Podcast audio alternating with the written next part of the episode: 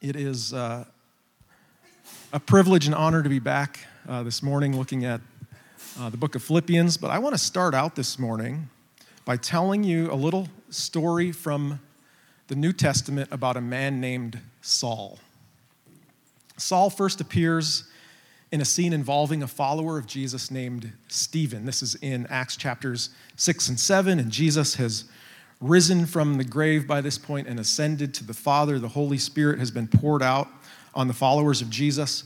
And the church, this community that has formed around the person and message of the risen Savior, is expanding rapidly and is running afoul of the religious and political leaders. The church is growing, and the, the powers of the world are not happy about this. And Stephen gets caught up in this conflict. He's, He's a young man who's actively and boldly telling the story of Jesus. And some opponents of the gospel come against him and start making up lies about him and have him arrested. And he's hauled before the high council of the Jewish leaders and has to give an account uh, for his words and actions. And in this hearing, this trial, Stephen is empowered by the Holy Spirit.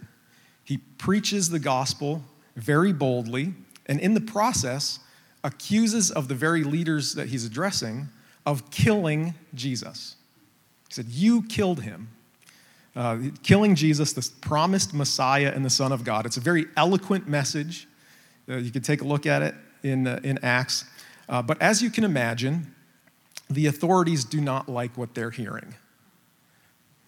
So verses 57 and 58 in Acts 7 say this then they put their hands over their ears and began shouting.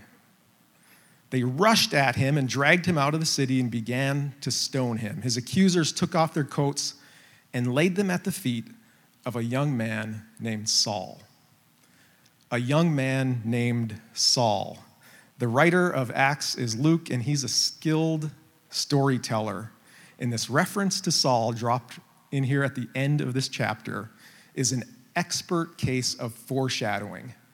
Luke is telling us we're going to hear about Saul again. And we do in chapter 9 of Acts. Verse 1 of that chapter has this menacing sentence Meanwhile, Saul was uttering threats with every breath and eager to kill the Lord's followers. Luke tells us in chapter 9 that Saul was a devout Jew who was so determined to hunt down the followers of Jesus that he went to the high priest and asked for letters authorizing him to track these people down, men and women alike, and haul them back to Jerusalem in chains.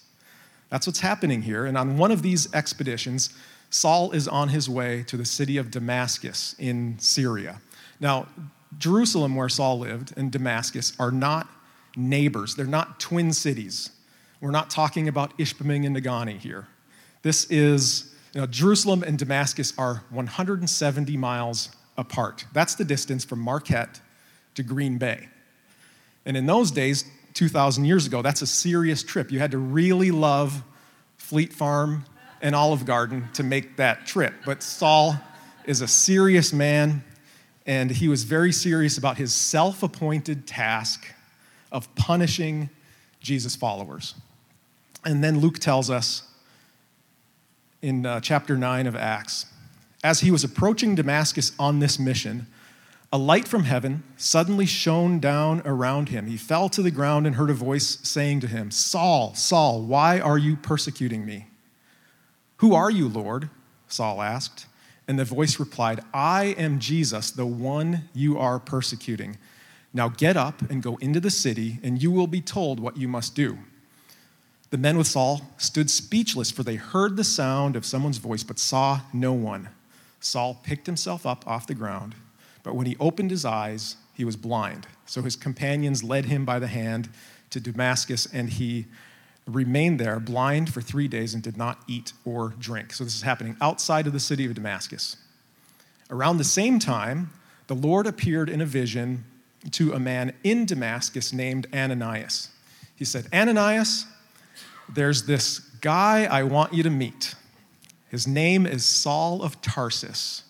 I want you to go to him and lay hands on him so that he can see. And Ananias said, uh, Do you know, Lord, who this man is?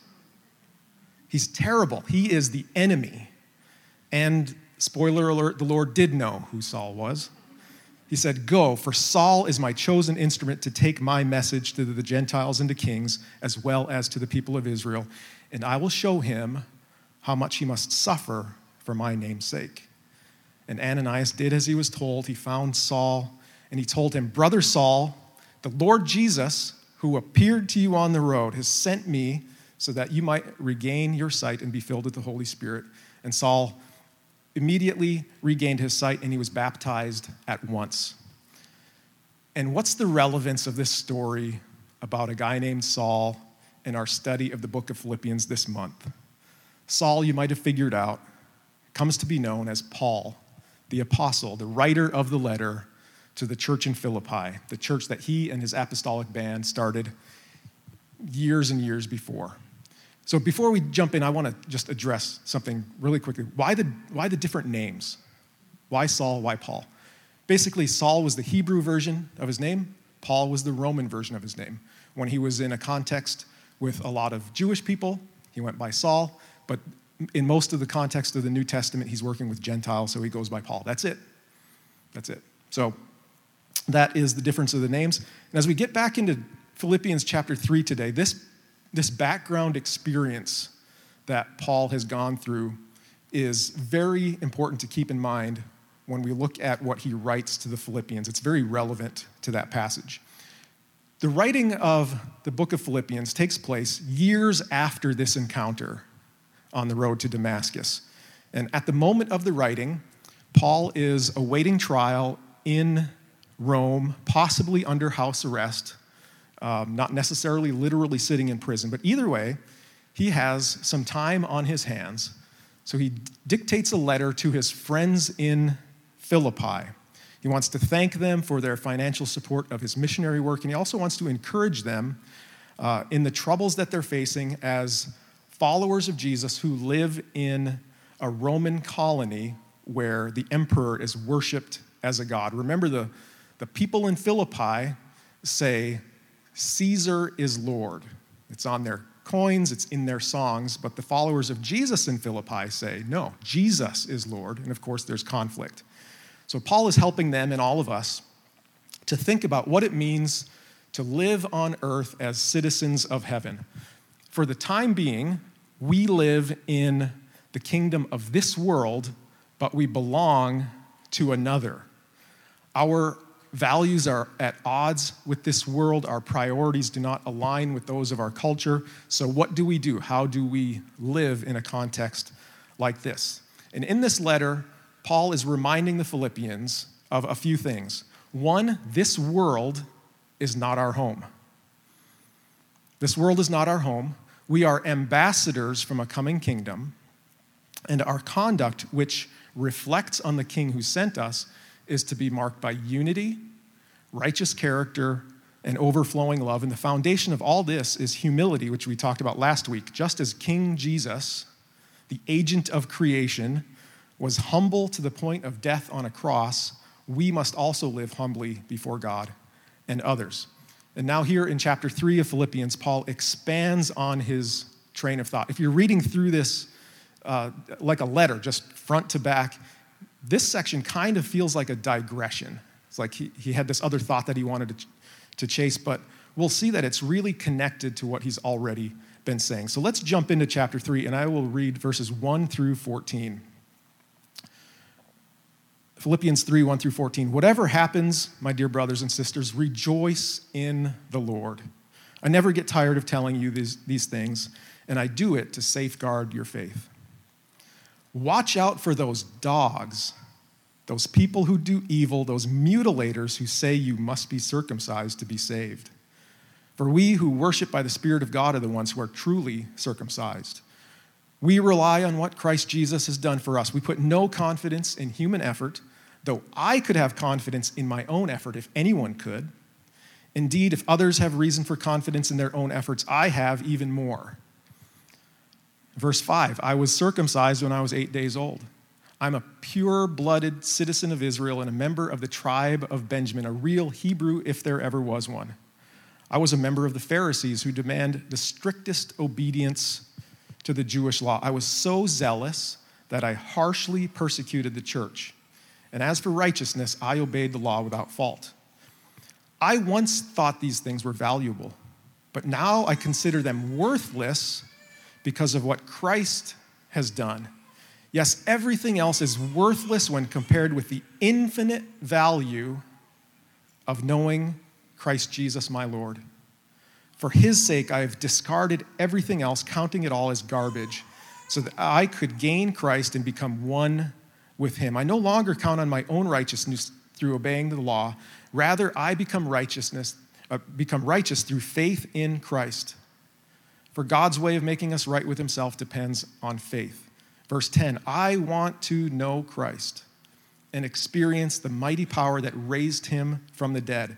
I want to suffer with him, sharing in his death, so that one way or another I will experience the resurrection from the dead. And then verse 12 I don't mean to say that I've already achieved these things or that I've already reached perfection, but I press on to possess that perfection for which Christ Jesus first possessed me. No, dear brothers and sisters, I've not achieved it, but I focus on this one thing forgetting the past and looking forward to what lies ahead. I press on to reach the end of the race and receive the heavenly prize for which God, through Christ Jesus, is calling us. And we could spend a month on that section alone, but we will not do it that way. Paul, in this section of the letter, is touching on a number of diverse but related topics. And I want to frame this passage in a way that helps us to see how it fits in with Paul's broader theme of living on earth as citizens of heaven. All the things we've talked about uh, this month so far we're citizens of heaven, we're ambassadors uh, sent by King Jesus, our lives are to be marked by humility. All of this is built on the foundation that Paul addresses here in chapter 3. Simply put, it's all built on what Paul calls the infinite value of knowing Christ. So, the kind of the main point of this whole chapter is living up to our high calling as citizens of heaven is attainable only in truly knowing Christ. But what does it mean to know Christ? So I turn to our old buddy Gordon Fee, bring him back from last week. Gordon Fee writes Knowing Christ does not mean to have head knowledge about him, but to know him personally and relationally. Paul has thus taken up the Old Testament theme of knowing God and applied it to Christ. It means to know him as child and parent know each other, or wife and husband, knowledge based on personal experience and intimate relationship, and thus to know Christ's character intimately.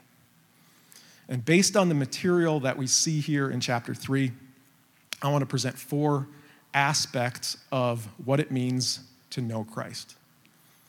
First, knowing Christ is possible. This is a remarkable reality that our God is knowable. God is not distant, God is not hidden, God is not aloof. Our God is knowable and furthermore wants to be known. The prophet Jeremiah, chapter 9, recorded these words But those who wish to boast should boast in this alone, that they truly know me and understand that I am the Lord who demonstrates unfailing love and who brings justice and righteousness to the earth, and that I delight in these things. Later on in Jeremiah, the prophet records some famous words. We, we know the words of 29 11. For I know the plans I have for you, says the Lord. They're plans for good and not for disaster, to give you a future and a hope. And we, we love those words. But immediately after this, in verses 12 and 13, there's another promise of God that we sometimes overlook. In those days when you pray, I will listen. If you look for me wholeheartedly, you will find me. I will be found by you, says the Lord.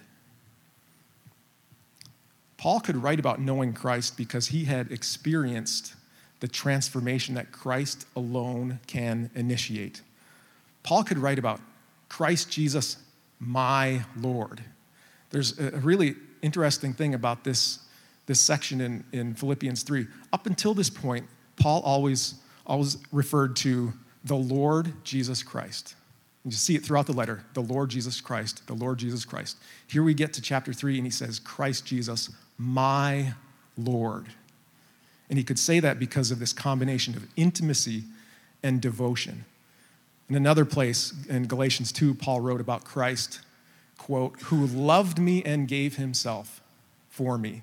And Fee elaborates on this. He said, This is not simply coming to know the deity, it is that, of course but knowing the one whose love transformed the former persecutor of the church into one whose lifelong ambition is to know him in return and to love him by loving his people. Knowing Christ is possible, as remarkable as that sounds. And in light of, in light of this thought, and by way of reflection and application, some questions we can ask ourselves. First, do I agree that it really is possible to know Christ? That's, that's the starting point. Is this possible? And then to bring it home, do I agree with the idea that I personally can know Christ? Don't think for a second that intimacy with Jesus or knowledge of Jesus is something reserved for super Christians like Paul and other apostles and some special class of individual.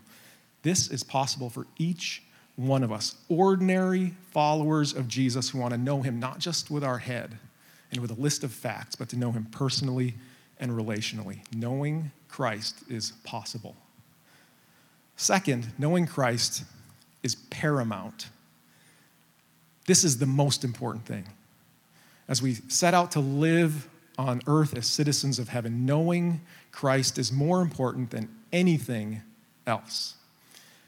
You'll notice in this passage that Paul has some harsh words for a particular group of people. In verse 2, he says to watch out for those dogs, those people who do evil, those mutilators who say you must be circumcised to be saved. He's not talking about three different groups of people here. He's using three different labels, insults, to identify one group. They're known as Judaizers. And they are people from Jewish backgrounds who become followers of Jesus, which is, which is a good thing. Many of his early followers were Jewish. But this group was teaching that all Christ followers, even Gentiles, non Jews, had to submit to the Jewish custom of circumcision. And this goes back to the Old Testament. Uh, it was based on a covenant between God and Abraham, the father of the faith. And circumcision was the sign that the people of Israel were God's chosen people. And the Judaizers here were legalists who were trying to make all of the new believers conform to this ritual. And Paul and the other leaders in the church in Jerusalem said, No, this is not right. Salvation is by grace given by God through faith in Jesus. That's it. End of story. If we have a list of requirements that people have to cross off in order to join the club, then we're saying that our actions are what's important. We're declaring that there are things we can do to earn God's favor, and this is contrary to the gospel. These legalists were hounding Paul wherever he went. Just as he had been traveling around this region proclaiming the good news of Jesus and establishing the church, these legalists were also traveling around proclaiming a false gospel of circumcision and conformity to the Jewish ritual law. And because of their false teaching, Paul called them dogs, which is maybe the most insulting thing they could say, evildoers, and mutilators. Now, what does this have to do with us? Right? We, we don't have people in our day saying that Christians have to be circumcised in, in accordance with the Jewish ritual law. But we do have to be careful about the human tendency toward legalism in other forms. Any condition that we would place over and above knowing Christ constitutes a false teaching. There's a quotation that's attributed to St. Augustine, but as I was doing research, I came to see it's probably more likely from a Lutheran theologian named Rupertus Meldenius, but I think it's especially fitting in our day. He wrote, In essentials, unity. In non essentials, liberty. In all things, charity. This is a call to agree on the major points of the life of faith, to allow for differences of opinion and even interpretation in secondary issues, but to display the love of Christ in all matters. And this is a biblical ideal. This is an appropriate guideline for living as citizens of heaven, especially in the culture we currently inhabit. So let's have some humility in our theology. Pride says, I'm right about everything. Humility says, I think I'm right about this, but I'm going to err on the side of charity. In recent years, I've heard followers of Jesus say things like this You can't be a Christian if you do blank, fill in the blank. You can't be a Christian if you believe blank theology. You can't be a Christian if you endorse blank social cause. You can't be a Christian if you vote for blank political party or candidate. And in all of these cases, the things they're talking about would fall under the category of non essentials. In Philippians 3, Paul has harsh words for anyone who would put conditions like this on salvation. Knowing Christ and trusting in his righteousness is the gospel. Conditional salvation based on external legalism is a false teaching that diminishes the work of Christ and puts the emphasis not on what Christ has done for us, but on what we have to do for him. So, some suggestions to consider, some questions to consider. Am I trusting in Jesus or in my own goodness and rule following? Do I have any secondary beliefs that are in danger of becoming more important to me than knowing Christ? Have I adopted any statement that begins, you can't be a Christian if? Knowing Christ is possible, knowing Christ is paramount. Third, knowing Christ is progressive, it's a process. Ideally, we would know Christ more intimately and be more Christ like today than we were last month or last year.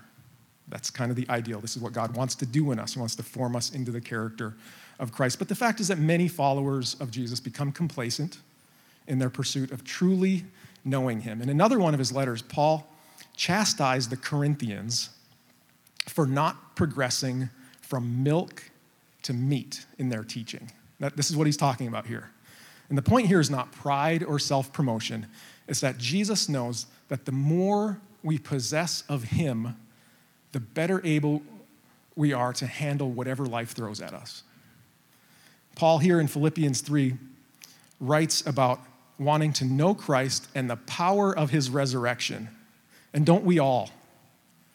Right? Paul in Ephesians 1 said that as God's people, we have access to the very power that raised Christ from the dead. Think about that. That's the power we have as followers of Jesus. We would all love to see that displayed in our lives. But Paul also says he wants to suffer with Jesus and share in his death. And we read that and go, Say what, Paul? I, don't think I heard that clearly. I think there's some static on the line. Can you repeat that? That's quite a leap to go from wanting power to wanting to suffer. Like, how could he arrive at this place where he was willing to endure suffering for the sake of Christ. It was a process that began years earlier. I started out by telling the story of Paul's first encounter with Jesus on the road to Damascus. We haven't talked about what happened next because the New Testament is largely silent on this matter. There's a gap. And in his letter to the Galatians, Paul recounted the story to them of meeting Jesus on the way to Damascus. Jesus met him on the road, and then Paul says he went away to Arabia. And scholars believe that this period in the desert lasted three years. Jesus met him, called him, and then led him off the stage for a while. And we can imagine that this encounter with Jesus caused Paul to re examine his entire life and upbringing. Everything he had learned about serving God turned out to be incomplete at best. We can imagine that part of this time in Arabia involved the Holy Spirit revealing to Paul the road that ahead would not be easy. The Spirit was doing deep work, deep formative work in Paul's life at this time. And Paul eventually arrived at a place where he could accept the trials that lay before him and actually yearn to share in the suffering of the Savior because that meant resurrection was coming. How could he do that? He viewed his journey with Christ as a progressive one. Step by step, moment by moment, day by day, ever desiring deeper intimacy and devotion and knowledge. Some questions to consider on this point. Am I more like Jesus today than I was one year ago? Do I know Christ relationally and personally more than I did when I first believed? Am I willing to make time with Him a priority? When I'm asked to suffer for Christ, do I do so gladly or begrudgingly? Knowing Christ is possible, it's paramount, it's progressive, and finally, knowing Christ is priceless. Paul listed all of the things he'd been given at birth. He was, he was born a Jew, he was a descendant of Israel, he was a member of the tribe of Benjamin, things that he could be proud of. He talked about the th- things that he accomplished. He was a Pharisee, which was not an easy distinction to achieve. He, uh, he'd been a persecutor of the church which in his previous life is a badge of honor. He was known for his zeal. But all of this was worthless to him when compared with knowing Christ. In verse 8, in fact, he says it was dung, excrement. Paul realized that we live in the age of already but not yet. Christ has already secured his eternal throne, but he's not yet revealed his kingship to all. His kingdom already exists, but it's not yet fully inaugurated. Already, but not yet. So while it's possible to know Christ in part, Paul kept looking ahead, pressing on toward the goal, reaching for the heavenly prize. And that prize is none other than Jesus himself. Paul was so captured by the idea of seeing Jesus face to face and dwelling in his presence that he was willing to endure any hardship to discard all of his achievements as worthless. And because of this outlook, this attitude, this mindset, he could write in verse 1 of this chapter whatever happens, rejoice in the Lord. Because Jesus is worthy. Jesus is worth it. Questions to ponder Do you know Christ in this way? Not just knowing facts about him in your head, but personally and relationally in your heart and soul? Does your knowledge of Jesus give you the power to live as He's asking you to live on earth as citizens of heaven, willing to endure any circumstance for Him? One of the great mysteries of the faith is that our God is knowable and that our God wants to be known by each one of us. I'm going to pray to close our service. And if you have to leave, feel free. But if you want to know Christ the way that Paul knew Christ, you want to, new, want to know Christ in a new way, if you want to experience him in this way that Paul did, I'll invite you to come forward after I pray. And come, come up to the altar, find a quiet place just to sit and listen for his voice.